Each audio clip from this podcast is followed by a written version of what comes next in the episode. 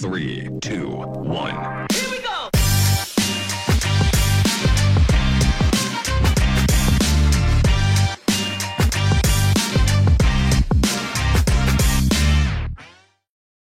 Hello, and welcome back to another off-season episode of the Texas Private School Podcast. As always, I am one third of your hosting crew, Wes Tolleson. Walker Lott, as per usual, joins me from College Station, Texas. Walker, how's how's College Station? Y'all are boiling alive down there. Last time, I Oh my goodness. Yeah, I think it's like 105, 106 right now. It's ridiculous. And you know with that humidity here in Texas, it's not fun at all.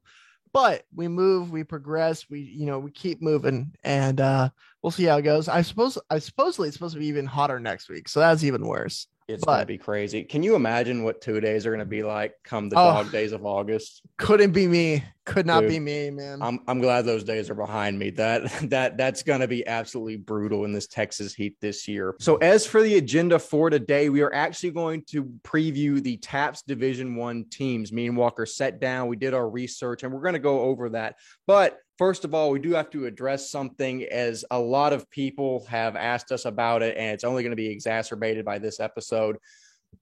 These are not the guys rankings. This is a this is a separate thing that we do as a texas private school podcast. And further to that point we are not the guy. We we have people coming up to us all the time at seven on seven on twitter and they ask or they they tell us stuff like we are the guy. We are not texas private school football guy. Texas private school football guy is not any of us. We just need to make that really clear.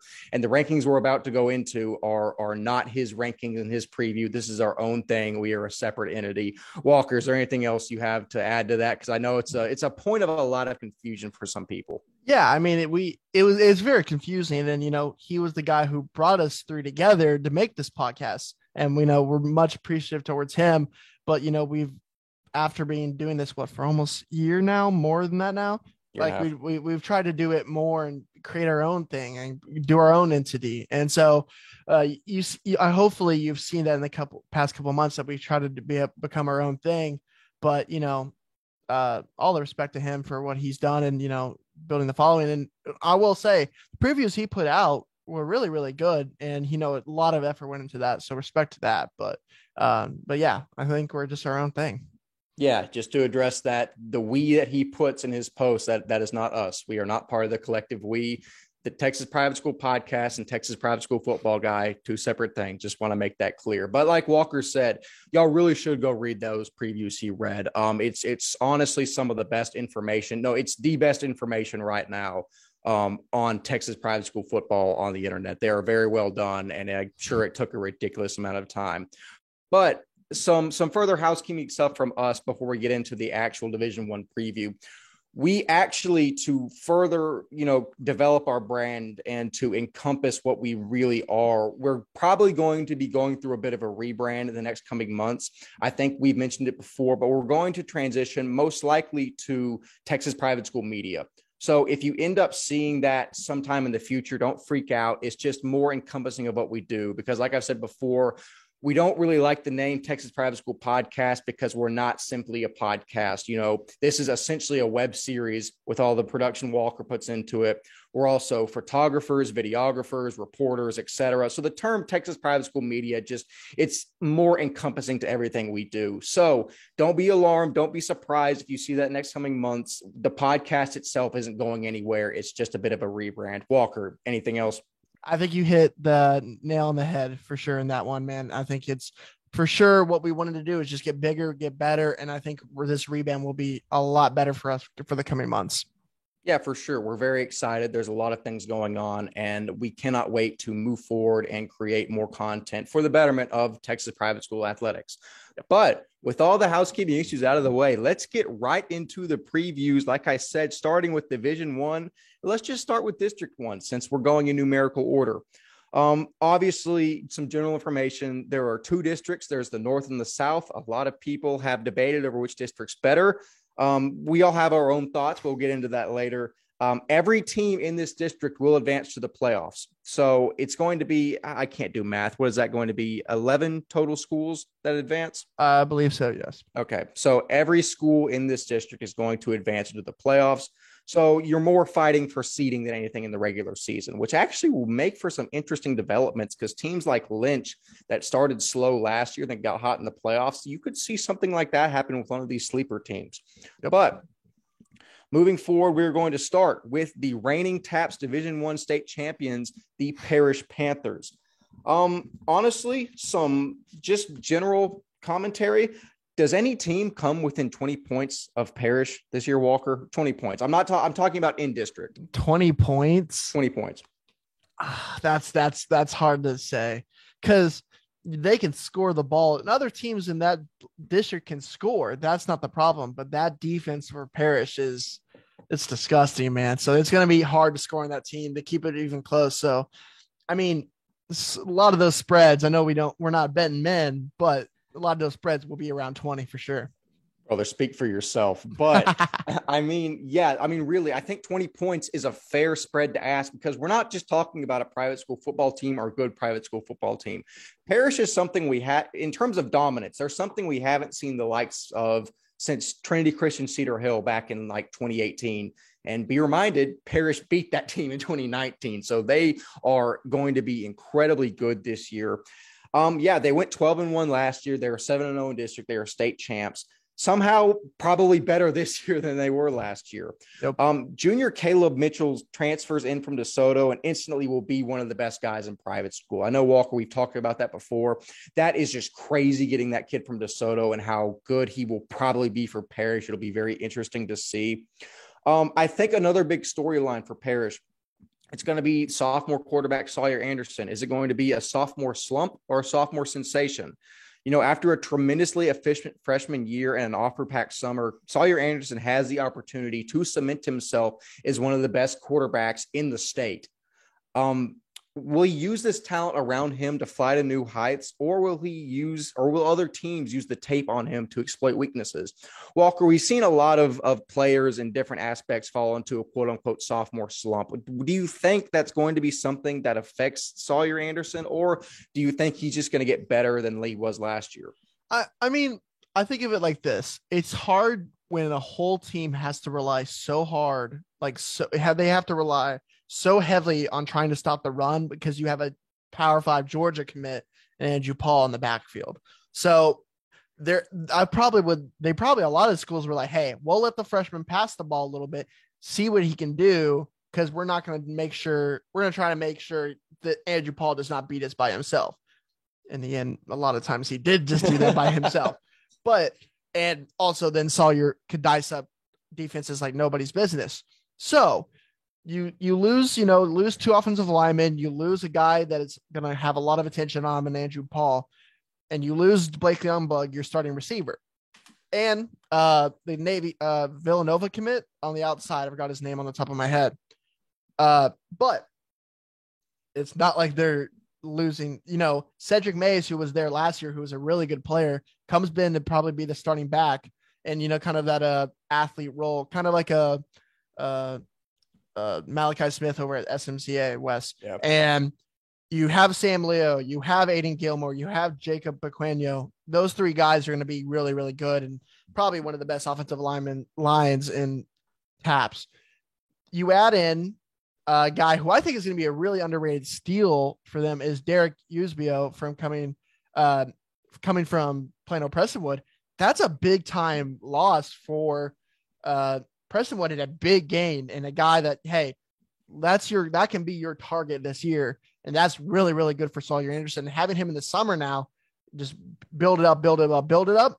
I like also that Chase Certain from the 2023 wide receiver. I think he's really good too. So I think having those guys, having him having some weapons, Cedric Mays will be a guy in the slot if you need it. He can do that those out routes out of the backfield. He can do a lot of different things. So I mean, you you have weapons for Sawyer, so I think there's no reason for him to have the Sawyer slump to answer your question. No, I, I don't think it's likely, just like you said, for the talent, the sheer amount of talent around him. You already talked about Aiden Gilmore. I think seniors uh, Trey Williams and Daniel Demery are both going to be vital leaders to this Panther team. I mean, they're they're old guys, they're experienced, and they're very, very good as well. I mean, I think with I, really don't I don't see a weakness. Do you? Because I see I see good offense, good defense, good backfield, good defensive backfield, and there's there's senior leadership. They're not young either. So Uh, yeah, like that shouldn't like you should have a weakness. And exactly. if you told me, hey, this is the weakness, I think you can get like five or six. Like, eh, I don't know about that. I really don't, because you have a lot of different things that, like, all right, defensive line. There's nobody better in TAPPS than Parish on the defensive line. Caleb Mitchell, Trey Williams, James Cave, Jalen Hall Wright is they're just dogs, dogs. West dogs. Dog. Thank you.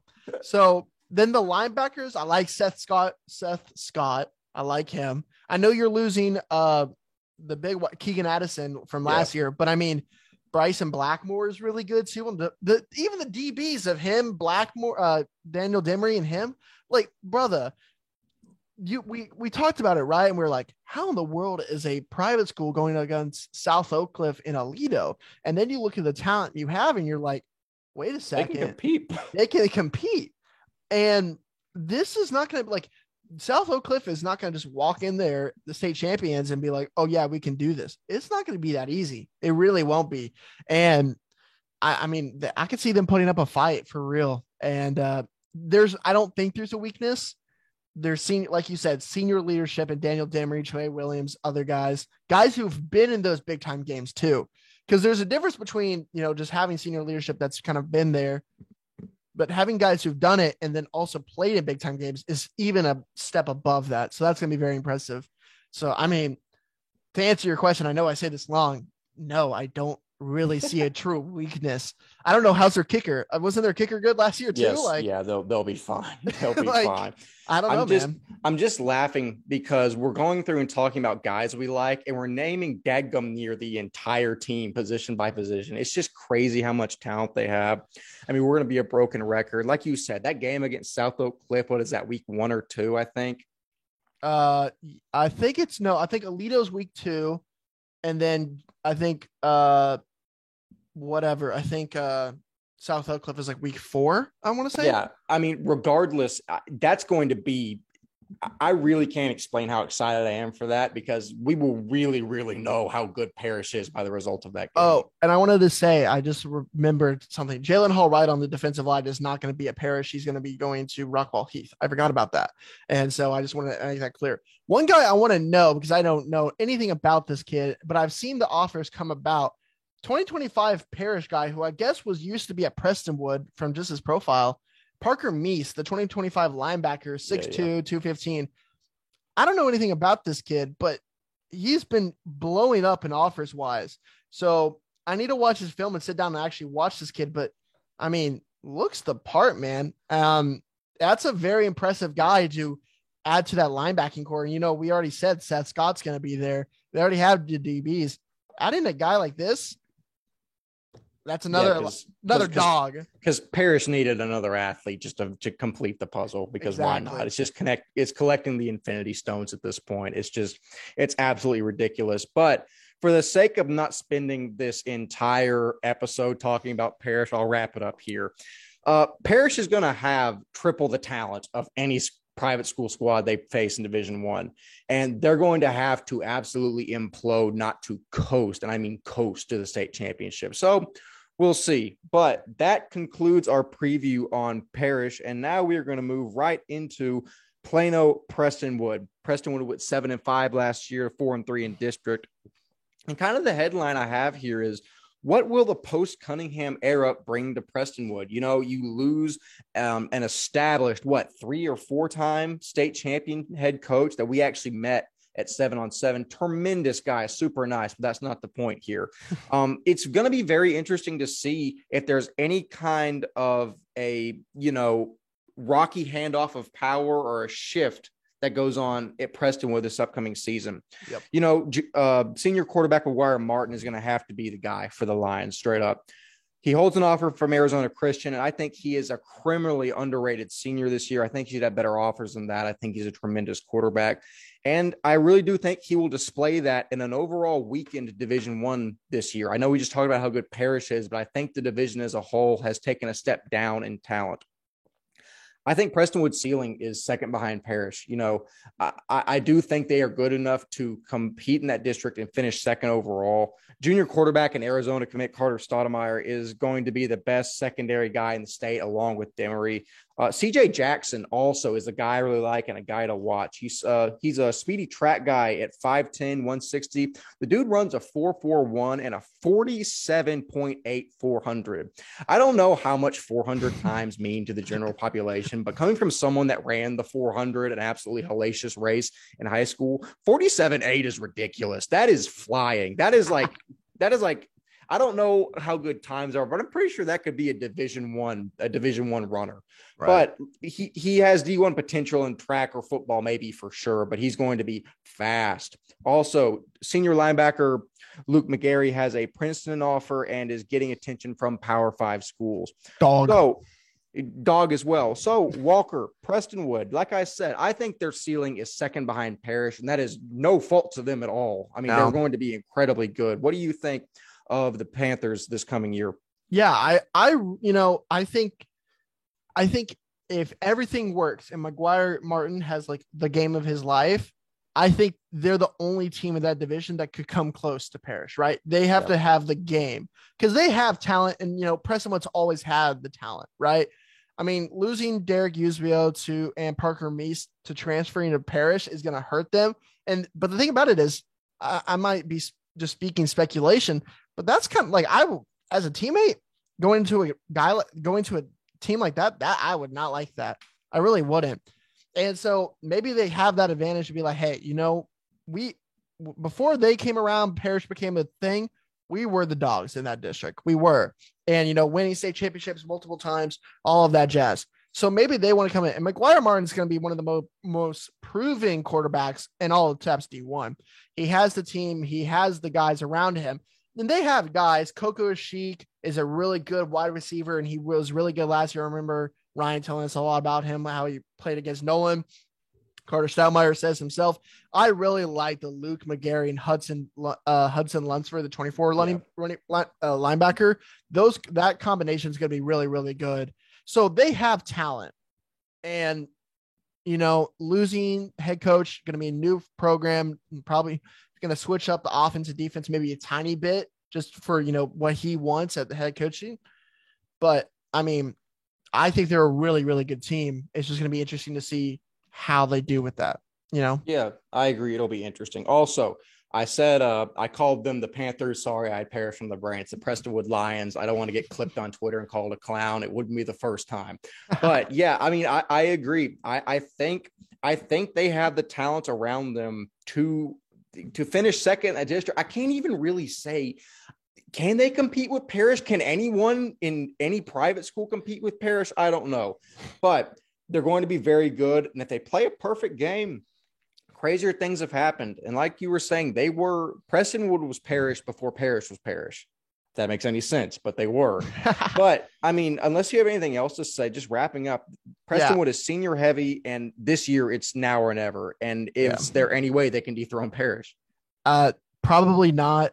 But it's you know there's a lot of good 23 guys on that team, but I'm excited to see some of those 24 guys come up and be upperclassmen next year. Uh, Caleb Bowers, guys like that, Hudson Lunsford. Uh, I like him. And there's guys like that who I think are going to be really good players down the line. Nathan Lapiri, guys like that, I think are going to be really, really good. Yeah. Uh, I just hope you know uh, whenever I ask that question, is there any way they knock off Parish? And you said probably not. There, I there's probably a good chance they're going to play that clip in the locker room for the Parish game. So just, just you're, you're going to be uh you're going to be fuel most likely. So I, that was a bit of a bait question. Yep, my bad. But hey, yeah, probably not. Hey, it's never, it's improbable, not impossible.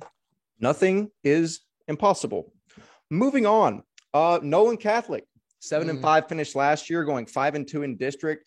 Following, I mean, what can only be described as a disappointing 2021 season. You know, it towards the middle of the season, you forget I picked Nolan to beat Parish. I, Nolan had the talent. It's just they they imploded from within. I mean, it's hard to overlook the the crap shoot that evolved after Coach Bowden left. We literally made an emergency podcast on it. Um, the thing is, I have a lot of confidence in Coach KJ Williams, their their new head coach, who was their strength coach, if I'm not mistaken. Um, I've spoken with him briefly. I've just seen the mannerisms he has and the way he acts on the sidelines and the command he seems to have of the team. I like him a lot. I do really think that Nolan will get going in the right place eventually with him at the helm. The question is, I don't know how long it'll take. They're obviously going to have athletes, but everyone in this district's got athletes. So I don't know how that's exactly going to go. But in terms of individual athletes, they're most likely going to be led by senior quarterback Cole Matsuda. And can the Vikings go deeper than a single round in the playoffs? That's always the question. Senior wide receiver slash defensive back Antonio Hall will also be one of the best guys in the defensive backfield in all the state, along with Daniel Demery. Um, you know, they're going to have to step up Hall and Matsuda and provide senior leadership for a Viking team that has in the past, I mean, without mincing words, struggled with discipline straight up. Um, Walker, I just said a lot. Um, it'll be interesting to see how Nolan responds this year. What do you think is the outlook in 2022 for the Vikings? I mean, eh, I'm my thing is like they have a couple guys who are going to be really, really good. My whole thing is how do they handle adversity? Because this will be the first year, right? That Nolan Catholic probably doesn't go in as the favorite or as the one or two best teams in TAPPS D1 for a, for the first time in what three years, maybe. Wow. And those guys who have been in that program, right? Who are the 24s, the 23s, who have grown up in that program and now it's their senior year, that they're not the favorites most of the time, probably going into the games. How do they handle that? And how does C- Coach Williams get them handled ready for that? And because from being the guys now to maybe sometimes the underdogs, that's a whole mentality switch. It really is. And it's going to be interesting to see how, like you said, that senior leadership comes into play and be like, it doesn't matter. The game's it's a business trip. A game's a game. We got to put everything we have out there. So they have the talent. Their defense, their defensive backs, Antonio Wall and Windham are going to be really, really good. I like some of their offensive linemen. Shellman's really good. I remember talking to uh, Muraski, I believe his name is right. Uh, the other lineback uh, lineman, he's really good. You know, he's having to put on pounds and all that. Last time I talked to him, but they have a couple guys who are going to be really good, really good. I'm intrigued because last year, right when they had uh, Jeremiah Bledsoe, Cole Matsuda, and TJ Williams. They, you know, TJ and Cole really were the guy, those two that kind of switched here and there for quarterback. So do they roll with Matsuda again? Or they have 225 quarterbacks on this roster and TJ Hobbs and Carter DeVero who don't look bad. And do they get reps? How is that going to go? It's going to be a very interesting to see season to see what is the trajectory of Nolan Catholic? How do they handle that? And I'm just really excited to see it because I think if anyone can do it, Coach Williams will get them in check. And I think he'll get them on the right path to kind of overcome a lot of diversity that will come their way this year. I agree with you. I think in terms of the quarterback situation, and God knows I'm not a head coach and for good reason, but I think it would most likely be beneficial for Nolan to, as quickly as possible, select a quarterback of that group and roll with them. Because here's the thing you don't really, as Nolan, you have nothing to lose this season. That sounds really weird coming out of my mouth, being that it's Nolan Catholic who's a power in this division. But this year, they're not even, they're not really projected to fish, finish like first, second, or third.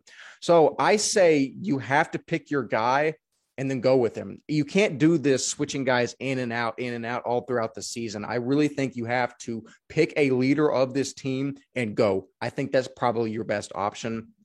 So, it, I mean, in terms of overall, um, I, I don't know. It's going to be a very interesting year and a very different year for Nolan Catholic to see how they respond. Do you have anything else before we move on, Walker? No, but you know, uh, fourth Nolan Catholic uh, from a guy for that's been in like is from Fort Worth. They've always been a program. They've always been a staple in TAPPS D1.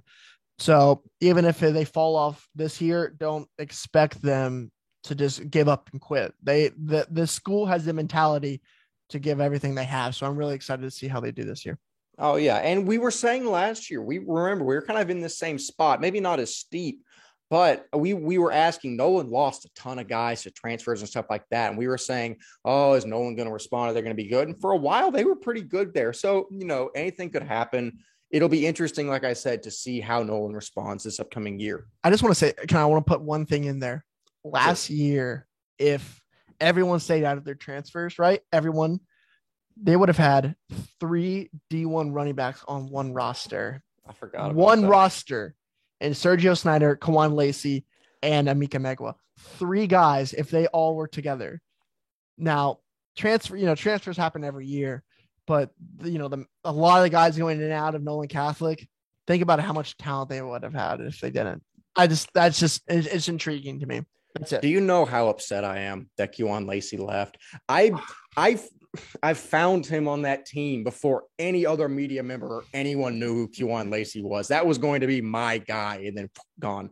But I mean, I am happy for him. I hope he does very well. But it'll be. Absolutely. I mean, I mean, again, to see where Nolan Catholic goes this year is going to be incredibly interesting. Moving on to Trinity Christian Addison, nine and two last year, two and zero oh in their independent district, and all you can really say is they're back.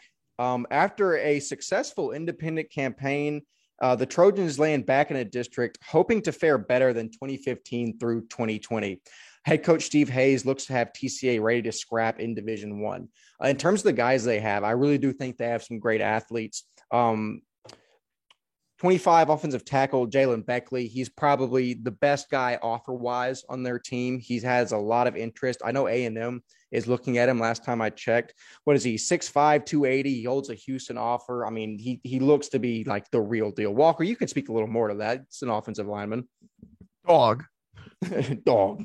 You know, if you check his X-rays, right, and you, and you, and you and you get him in the X-ray machine, you look inside. He has that dog in him. I, I like just go watch the tape. Uh, his age and his size, it's very, very impressive what he does. I mean, he'll he'll get the offers. I I have no doubt in all that. He's getting the camp invites because you know a guy that size at that age, very, very impressive. But he'll put it together and he'll be really, really good next year. Another guy I liked a lot is a senior tight end slash defensive end, Luke Johnston, 6'5, 230. Uh, he looks, have you seen any of his tape? Oh, it's really, really good. Really, really good. I like if Simone Davis was not in TAPPS D1, he would be the best tight end in TAPPS, without a doubt. Yeah, no, I think I like to see how a tight end of his size matches up in a district that has so many good defensive backs. I think that's going to be something that'll be very intriguing to watch as the season unfolds. So keep an eye on on uh, tight end Luke Johnston. More guys I like senior linebacker slash wide receiver Chance Snyder, as well as senior wide receiver and safety Kyle Causey. Very quick twitch and speedy guy. I think those guys are going to be very, very um, good this season, and you're gonna have to keep an eye on them. Walker, what else do you like about Trinity Christian Addison this season? I really like Luke Dore, the 2024 defensive end. He's yeah. a young, he's a he would have been at uh, Dallas Christian, I believe, but or wait, no, I don't know how it works. I don't know. I think the Dores were at because he's the younger brother of Nick Dore, the offensive lineman at Dallas Christian. So I don't. I think they were at TCA and then he moved over to DC. I think this year. That's I think that's how it worked. But Luke Dore, long, lanky, powerful. He's going to be one to watch for, for, for sure next year. He's a really, really good player. It's going to be interesting to see who they go at quarterback because uh, Cade Trotter, I believe, was the guy last year. I think that's who it was. And, yeah. but he followed, I believe, his dad to go coach at Liberty or not Frisco Legacy. So, who do they have? Who's going to be the single card, uh, the signal caller there uh, at TCA?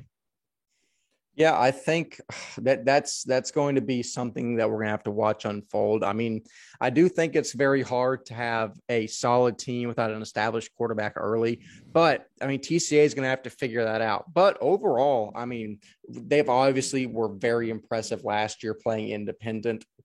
I think they have a ton of talent. I mean, I think, and you can correct me if I'm wrong, I think they're a legitimate dark horse candidate in this district. What do you think about that? I mean, I, I think you saw how much talent they had last year, and they're losing Marcus Schumacher, who I remember, like I remember telling you, I think he's really, really good. So yeah. that's going to be a big loss for them. But I mean, they got that guys, they really do. And uh, I think if you find the right guy at quarterback, you have some weapons around them. You if you in the trenches, they'll be very good. In the front seven, they'll be very good. How do they? What are the weapons like? What are the weapons like? How is the quarterback? That's going to be the interesting thing to see this year. Yeah, it will. So, I mean, we'll get into our rankings later, but TCA, TCA is a team that could finish in a lot of different spots in this district. I'll be very, very intrigued to see how they move as the year progresses. Moving on to the last team we have to cover in District One, that is the Bishop Lynch Friars, who went five and eight last season and two and five in district, and found their way into a Final Four berth, even with that two and five district record. So obviously, Lynch underachieved in the regular season, but they really hit their stride come playoffs, cracking the Final Four. You know, I think a big storyline is with the departure of Isaiah Schmidt. Who will the Friars turn to as the leader of this squad? I mean, Walker, I think that's a big question moving into this year. Is there anyone you think off the top of your mind that Lynch can turn to to be the guy on this team? I mean, I guess I don't know. Like I guess the offensive line looks pretty good, led by Zachary Curtis, the offensive lineman, who I really, really impressed with. So, I mean, I know you really can't turn to an offensive line, but I mean, we saw it with Central Catholic last year. If you have a really good offensive line, they can carry you a good amount of time. So, you know, you can see it there. Um, Cooper Alford, the 23 athlete, is kind of a versatile guy, and it's going to be very interesting to see how he does it. Um, what I'm interested to see him play is John Paul Savant, the 2023 yeah. linebacker. He looks really good, and uh, I'm I'm excited to see him play this year. So a lot of guys. It's going to be very very just it's going to be interesting to see.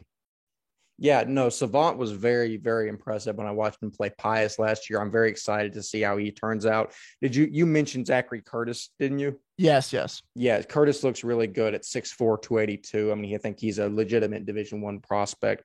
Um, a guy that actually I haven't heard a whole lot of people talk about, or at least verbally talk about, is class of 26 quarterback legend Howell. I'm pretty sure you've seen him on Twitter, but I've seen him all over Twitter. He's very, very active on there. I will be interested to see if he what he does in the high school level. I don't know if he's ready to get varsity snaps. I don't know really. Do you have any idea what what Lynch's situation is at quarterback right now? I mean, Cooper Alford will be the guy who starts yeah. at quarterback, and he'll do whatever you know. Uh, he'll be the versatile guy, but he'll probably be the main quarterback. But I mean, when if you want to use him versatile, they're gonna be there's gonna be half. to. Yeah, my gosh, I'm just going over my words today. You have to find another guy to throw him the ball if you want him to be versatile. So the legend could be a guy that would be that guy, uh, that second string dude, just in just in case, you know? Yeah, for sure. I'll be interested to see how quickly he develops and when he becomes ready to plug into that Lynch offense. But I mean, Lynch is an interesting team this year. I know we've used the word interesting like candy in the past, you know, few minutes, but I mean, they have talent, but uh, how will they fit in with the rest of this district? A bunch of other teams who are also good. I mean, I mean, I really Jack, don't know. Jackson Gaithens is another option there at quarterback as well. I mean, yep. they have they have a couple guys. Godswill Gady. Uh, I I'm just gonna. His name is Godswill. That's his name. I don't know how to say his last name. So, but he's a 24 running back that transferred in from TCCH. So that'll be interesting to see how he does because you know the biggest question is who you who who are you replacing with Isaiah Schmecki? Because that was that was your offense last year, and he could be that guy next year. The kind of replace uh Smecky. So hopefully so. Walker, where do you think Lynch fits in within the rest of the ecosystem of Division One? I mean, it's a it's it's a hard question to say because I mean I, I I could see them being in the from the third to the fifth spot. I think that's their range. I don't think they could be the second, but I could see them uh maybe beating like a honestly I could see them being uh Nolan Catholic this year in a wild one. I mean that that could be an issue, you know. But you never know. You you really don't know with this school. That would be crazy. Yeah, that'll we'll have to keep an eye on that as the season progresses. But that actually will wrap up Bishop Lynch and that will wrap up TAPPS District 1 in Division 1. Now we move into District 2, which is a southern district. And you know, there's been a lot of turnover in the South from last season to now. Central, the district champions, uh, lose their big three in Silas Gomez, DeAndre Marshall, and Ben Rios. St. Thomas loses Jake Wright and Cameron Price. So the question I think, and I think we mentioned this last episode as well, who is going to step up and fill that power vacuum that is left by Central and all the players from Central and St. Thomas that made up that concentration of power in District 2? So, you know, just starting off with teams, why not start off with St. Thomas, who went eight and three last year, five and one in district. St. Thomas, like I said, they rode the talent of Jake Wright and Cameron Price to a great regular season last year and looked to be a surefire Final Four team until Bishop Lynch had other plans.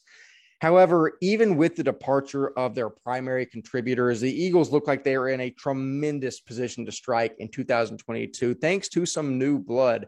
I mean, Walker, why don't you just introduce a few of the guys that we've been really impressed with on St. Thomas in the offseason? Okay, so we talked about in the seven on seven episode, but the guy that we're most excited to see play is Dante Lewis, the 2024 quarterback. Very, very good and one to watch for sure. And he'll probably win the starting job, but they'll they're still going to compete all the way to the first day of practice, like first day of fall camp and through fall camp. That's I mean they're going to be competing three way. Um, three of those guys are going to be competing. I said that a lot, anyways. but Dante Lewis looks like a guy who will probably win the starting job, and he looks really, really good. But even if he doesn't, the weapons on they have on the outside are very, very good. 2023 wide receiver Trey Robinson looks really, really good, man. Another guy on the wide receiver position we talked about was Larry Benton, the 2024 wide receiver, 6'3, 6'4, was just amazing there at seven on seven, could go up and get pretty much anything he needed. So having those weapons on the outside, we know we talked about them. Um, the thing about them, uh, they'll always have the out like they'll have the dudes, bro. They always will. And they have the athletes, they have the receivers. The coaching over there for the receiver position is very, very good. Um, I'm very, very impressed with that team, always with the receivers. Uh, one guy I think is going to be the best in his position in TAPPS will be Johan Cardenas, the 2024 running back. He Absolutely. will be the best running back probably in TAPPS D1. And I would have to look at it, but probably all of TAPPS. Um, very, very good. He will get D1 attention this next year. Just go watch him play.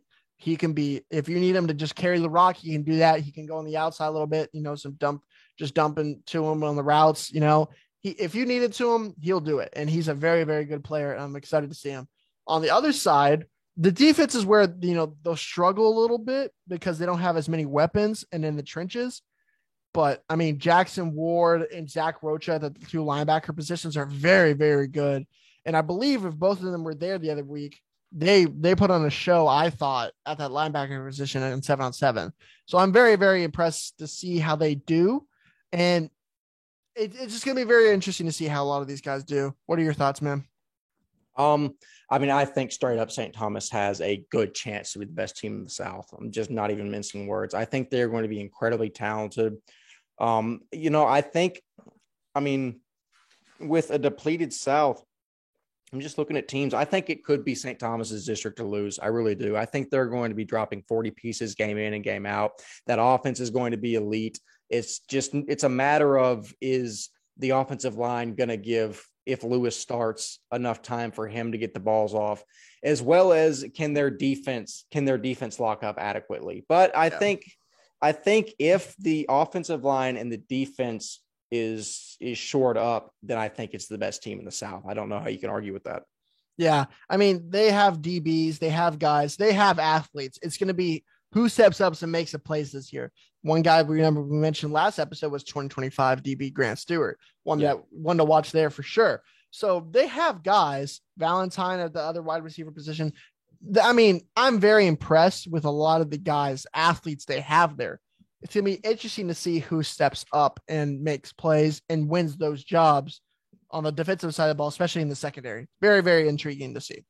Yeah, it will. I mean, I think the conclusion here is that St. Thomas is going has the potential to be a very good team, and I think could be could find their way in the state championship come December. But, I mean, I think they're the team out of the South that could challenge Parish. I'm not saying they can beat Parish. I'm just saying if anyone's going to make it to the state championship and like try, it's going to be St. Thomas, I think. Yeah, I agree with you. I think if anyone out of the South, definitely St. Thomas. But moving on, we actually see the Antonian Apaches who went six and five last year, four and two in district, and they had a decent year in 21. They even upset the district champions Central in the last game of the regular season. with some of the younger guys maturing, the Apaches should be poised for a solid campaign in 2022. They have 24 defensive lineman Bode Ferguson, and 23 wide receiver Ricky Gonzalez. So they have talent. They have young talent that is now getting older. Walker Antonian is an interesting team to discuss for this coming season. How do you, or what do you think, just of an overall outlook of the Apaches going into 2022? I mean, it's going to be interesting to see because, you know, they've always been the team that, like, I've always had talent, and Ricky Gonzalez will be probably one of the top five wide receivers in uh, TAPPS, TAPPS, in private school next year, for without a doubt. So they'll have dudes, and they have dudes. Uh, it's going to be interesting to see because, you know, Central Catholic went on a run last year, and because the team, the team in the uh, South, right? But they lost one to Antonian last year. Like mm-hmm. Antonian will always has that scrappy attitude. I think that like you know they're never going to quit and always fight for those spots. So they'll have some guys and they'll be ready to go. Um, I was really impressed with 2024 athlete Riley Strode. He was yeah. in he was in the running for I believe underclassman of the year last year uh, right. for us, and he is one to watch. He's just like, hey, you put him at DB, let him go to work. You put him at receiver, he can go to work there too. So he's going to be one to watch, like a versatile guy. Um, but Toscano playing quarterback and kind of cementing himself as the quarterback maybe will be really good for them. I think. Yeah, I think it will. Um, I'll ask you again, how do you think Antonian fits into Division One, specifically the South? I mean, there's a lot of turnover in the South. How do you think Antonian does with that power vacuum just opening up? Um, I think with Central going not down, but like just they're not going to be, there can't be as good with losing three, four D1 guys, right? Yeah. So they have a shot to maybe be that second team in the South, I think. Uh, with I think I think I guess I'll do my rankings. I think St. Thomas is up here and I think you have uh, Antonian, and I think you have Central Catholic fighting for that second spot, third spot. I think that's how it really works. Yeah, yeah, I think that's probably it'll shake out. I mean, Antonian's going to be a team to watch. It's it's they have a lot of different guys that can fit into a lot of different places. I do think that they have a good chance to put up a good fight in the Southern Division. Moving on, since we just mentioned them, we'll cover them now. Central Catholic went 10 and 3 last year, tremendous regular season going 5 and 1 in district, champions of the South in 2021. Central should have their work cut out for them this season. Uh, replacing three D1 players on offense will be difficult, but the Buttons will have SMU commit Braden Flowers to rely on. I specifically remember last year seeing a video of Braden Flowers, number one, hurdling a man. And also, I caught a video of Braden Flowers mossing three separate St. Pius receivers that dude, that dude didn't just like trip into an SMU offer. That dude is legit dog. Dog. He is a dog. But I mean, Walker, I mean, before we get into anything else, just talk about uh, Braden Flowers. He's such an impressive player. What do you think he can bring to Central Catholic this upcoming year? I think the biggest thing is he's going to be versatile. I think that's going to be the biggest thing from him because if you need him on offense, I mean, Ryan Perez is going to be a starting kid over there now, probably at the quarterback position. You're he needs a guy he can go up and throw it to, and he will be that guy. Braden Flowers yeah. will be a mismatch for any team, any anytime, any place. Dog. But the thing was going to be most impressive is what they did with the other two offensive linemen with Marshall and uh, Ben Rios last year. They'll he'll go play defensive side, and I think that will be where he'll play his college ball is defensive end. Yeah. But Braden Flowers is a also really good defensive end, and he will cause havoc from opposing teams next year. It'll be very, very scary for a lot of the teams having to face him. And then like those offensive linemen are not going to get a break with him coming on the field either. Like it's going to be hard for most teams. And that his versatile game is going to be really, really helpful for buttons, not having to rebuild, but just having to take away loss of four D1 guys what is a button? Is that just surely that's not just like it's a snake. Okay. Well, I looked that up on like Google, but I didn't see any correlation between button and snake. I know the the mascot on the tunnel is a snake. Is right? Is a button actually a snake, or are we just making that up? Uh, I don't know. I thought it was like a button. It's like a kid snake. A kid snake? Or like a like a like a smaller snake, not like a like a like a, when it's like when it just got born. That's what I thought. Button, button snake.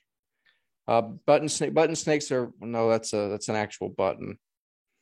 I'm, um, I'm, I don't I don't think there's any correlation between button and snake. Um, Well- I, Uh, then I don't know. well, if anyone from Central is watching and wants to explain what a button is, why it's your mascot, and why there's also a snake on your tunnel, that'd be very Wait. beneficial. Okay. Got it. Counting the buttons on a rattlesnake's rattle is not like is like you know like when you look at a rattlesnake's rattle, there's buttons Correct. on it. So maybe Uh-huh. that's what it means. Like when it rattles, Dude, that's a reach. that is not a That is- reach. Yes, it is a reach. That is not a reach. Then That's- why, why wouldn't you just make your mascot the snake? because buttons is so much cooler. That's a cooler mascot name. I don't. I don't think it is. I- Regardless, regardless, before we before we spend another ten minutes on this, like Pit Vipers or Saint Migos, I I regret spending that much time on that. We're going to move farther. Um, Walker, if I was going to bring up another guy from Central Catholic, who do you think it would be?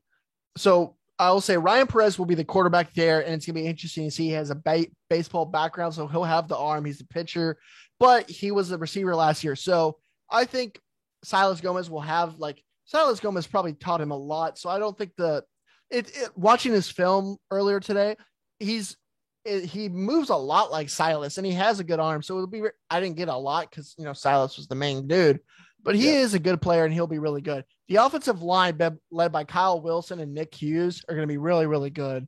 And you know how you lose two D1 guys and then the offensive line still be really good is very impressive. And that just stands alone to how good Central Catholic is. But those guys are going to be really, really the starting guys. Uh, I believe also the other Jude Lachlan or Jude Locken is uh transfer from Cibolo Steele will come in as the third offensive lineman in that thing. Six one, really good player, plays more of the center role, so he'll probably start there. Nick Hughes, the offensive lineman, uh, the 2024 offensive lineman, looks really, really good at six four. Uh, moves really good, really athletic, moves with, well with his hands. Kyle Wilson also is really good with his hands. Uh, but those guys are going to be really, really good. And I have to mention Caleb Harrison, the, the Yep. defensive back linebacker. Like every time against all, all Saints when I watched him, he was just he has a knack of just being in the right place at the right time. And that's what you need in a defensive player like him. Just when he needs to be there, he'll make the play. He'll make what he just is a really good player and he's one to watch next year just to play whatever he needs to and is a good player, does technique right. I really like his game. Um, big fan of him. You know, the more that I talk about Central, the more that I talk myself into liking them this upcoming season. You know, it's th- there's going to be a lot of uncertainty going into this season. Yep. Um, I think a big storyline is going to be how Central can fit into that puzzle. You know, I, I say after literally everything, this will be interesting, but it will be. I mean, you have to keep an eye on Central and see how they slot themselves into the conversation once we look back and three, four district games have gone by. Right. I want to, I, I, I know we're trying to go fast, but I want to say, you know, Jackson Deason was Silas Gomez Gomez's dude, right? Hey, throw Yeah. it up. Jackson Deason's there. He came in this, came the last year and came in and dominated. Who's that guy for Ryan Perez? That's going to be the big question is, hey, who's going to be the receiver for Ryan Perez to throw to and just cause some chaos? And I'm in, that's going to be the thing is they have the big guys up front, Braden Flowers, Kyle Wilson, all those guys. We, you know, Braden Flowers will be a big weapon, but they're going to need an outside threat without a doubt. And it's going to be who is that dude, basically. It will be interesting to see who that is. However, that's all we're going to talk about for Central. Moving forward, Concordia Lutheran, four and seven last year overall, but four and two in district. Can Concordia rise out of the pack in 2022? They've been stuck in the middle or the bottom southern side of D1 for a while now, and it seems to be a tall task to overthrow the incumbents. Head coach, uh, the head coach, um, who is that? Is that Willie Amendola? Yeah, the father of, Yeah, of He, I believe he is father, father of Danny Amendola. that's uh that's that's not a bad pedigree to have you know captaining the ship but i mean walker concordia has been you know kind of stuck on this treadmill of mediocrity for a while now i mean do you foresee them getting off of that this upcoming season I, I, I don't know if they, I feel that's so bad, like medi- mediocrity, but I mean, Yeah. I don't think they're going to cause the St. Thomas's and the Central Catholics of the world to cut like to cause some harm against them. But I could see uh, them cause some chaos against, you know, the likes of St. Pius and maybe Antonian, you know, cause some chaos a little bit there. Um, Lou Lamar, the 24 quarterback, will be the guy that, you know, try to make anything happen for that team. So I think might this not be this year, but you never know. And losing Tate Edler and Hudson Yezak last year are going to be two big losses for them. Yeah, I mean, I really don't have a whole lot more to say here. I don't think that Concordia is going to be bad necessarily. I just don't think they're going to be better than a lot of the teams that we're going to predict above them. But you know, crazier things have happened. Is there anything else you want to hit on before we we move forward? No, uh, hopefully they can surprise us. You know, shine like do some things, and I can hopefully can see some guys you know step up and show out this year. Hopefully so. Best of luck to Concordia this season. Moving forward, St. Pius X five and six overall, two and four in district last year. The traditional power has struggled since the departure of Grant Gunnell and company, and that was 2019. So the Panthers weren't exactly successful with a losing record last year, and most likely need three wins in district this year to walk away content from the 2022 season. You know, uh, Pius has always been a fantastic team in Division One, and now they're kind of in this weird place where they're no longer they're no longer a powerhouse. Walker, they struggled last year. Do you think they're going to struggle again in 2022? I don't think they're going to struggle, but I don't know if they're going to be the best team in that division, right? Yep. Or district, sorry.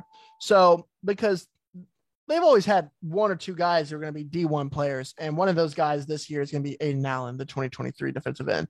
I would yeah. just wa- I would just watch his tape. I can I see why college is going to be after this kid.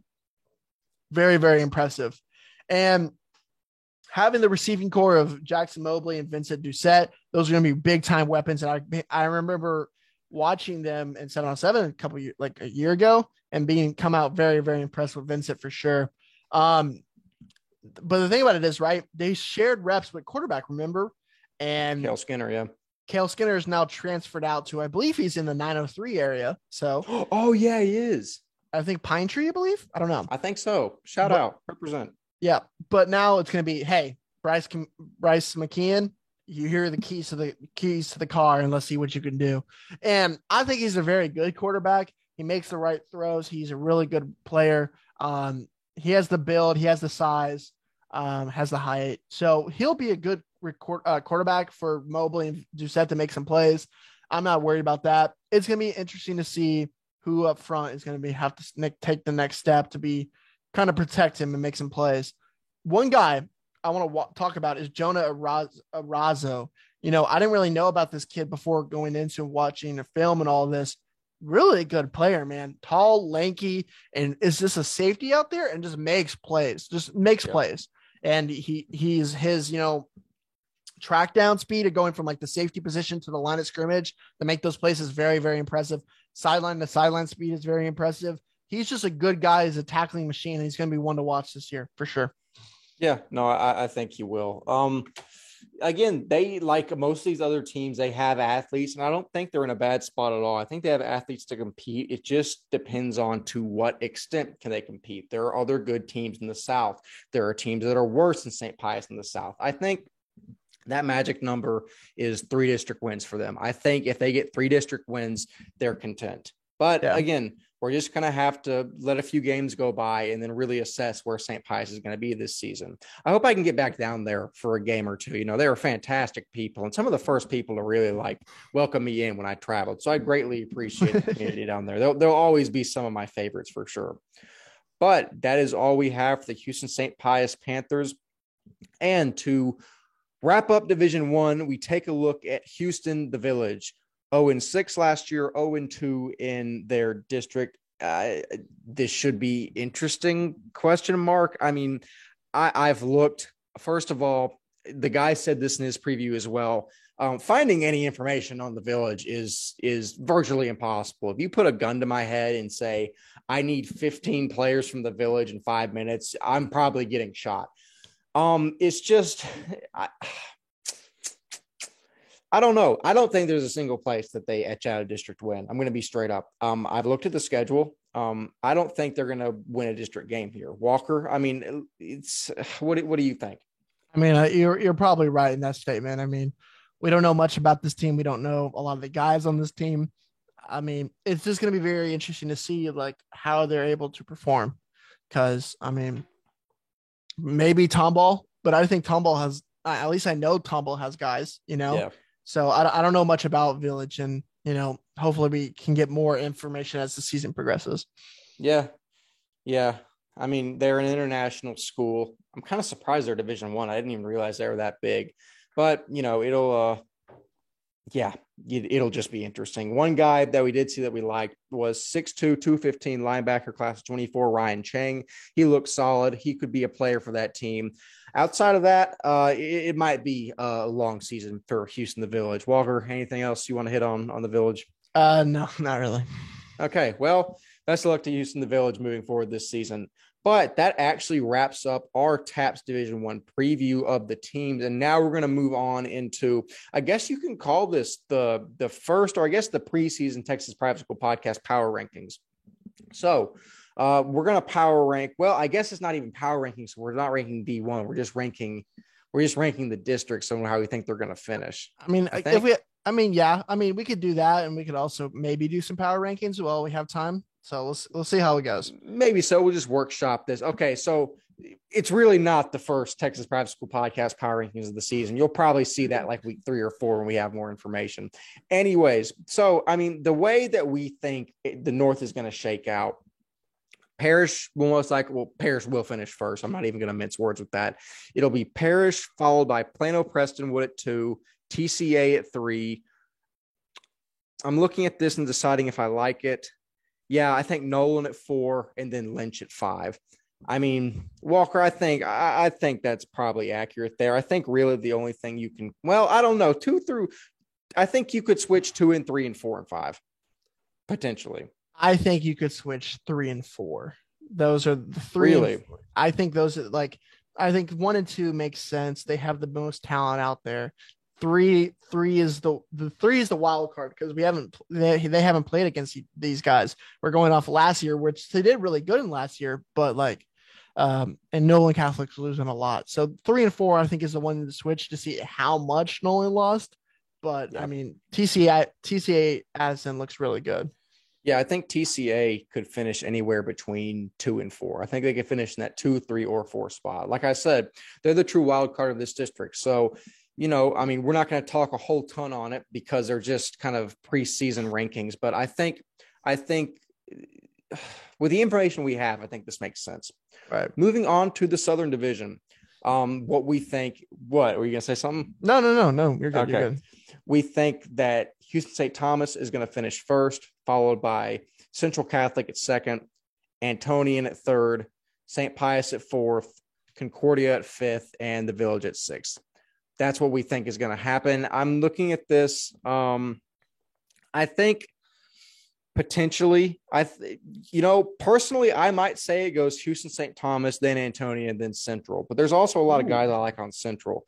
I think Antonian, uh, you know, Antonian beat Central last year. Like we already said, I do think Antonian is better this year than they were last year. And I think they have taken enough steps to potentially finish second in that district. What do you think, Walker? I don't know if I can agree with you that. I think Hmm. that I think losing Ty Short and guys like that, Sam Gerard, uh, Yeah. I forget some other guys. I'm going to the who else transferred out or left. Uh, I just don't remember on the top of my head. But uh, yeah, Ty Short, those guys, I, they lose a couple guys who were uh, college players, so that's gonna be hard for them to go back up. But I get what you mean. It's it's is I mean, I think out of any of those teams, I think St. Pius could jump up to two somehow if they if Hmm. they get it all ready. I think those guys they have the weapons. They have Aiden Allen. I mean, they have a couple guys that can make some plays. Ethan McMahon, we forgot to mention the Oh, yeah, yeah. we have him for we had him for underclassmen of the year last year. I mean, those guys like they're really good players, and they could make a jump to maybe that second spot or maybe third. But uh, I, it's going to be very interesting to see. I think it will for sure. But I mean, I don't think there's a ton more we need to hit on on that. Is there anything else that you really have to say before we wrap this up? No, I mean, I guess if uh, let us know what you think down below because you definitely will, and uh, we want that collaboration. We love to hear that. Um, if there's like a segment y'all want us to do, you know, we want to do it our own thing, let us know. Uh, so let us know what down below what you want us to do for these previews for the rest of the time. And I don't know if if a lot of D1 schools are like, oh, you didn't mention this, we might mention it in like a like a shorts or something. I don't know. We'll we'll see how we can do. Yeah, we will. Also, I think I mentioned this before, but we are in the finishing processes of making our own website. We're putting the finishing touches on that now. I'm very, very excited for what we can do there. I've already written an introduction article on that. I think writing articles on that is just going to be something that takes our content to the next level. And I'm very excited for that. So whenever that goes live, that'll be txpsmedia.com. So that's another great way to support us. We will have um, paid subscription options. They'll be like $5 a month, something like that. But again, we're very, very excited just to roll out something else and add another, you know, facet of the brand we're building. But, you know, all that being said, barring any additional comments, Walker, that will wrap up this episode. I don't even remember what episode this is of the podcast, but 42? 42. I think that's episode 42 of the Texas Private School podcast in the books. Look at that. We're just chugging along. But all that being said, I have been your host, Wes Tolleson. Walker Lott has been your other host joining me from College Station. We will see you in the next episode. See you later. Three, two, one.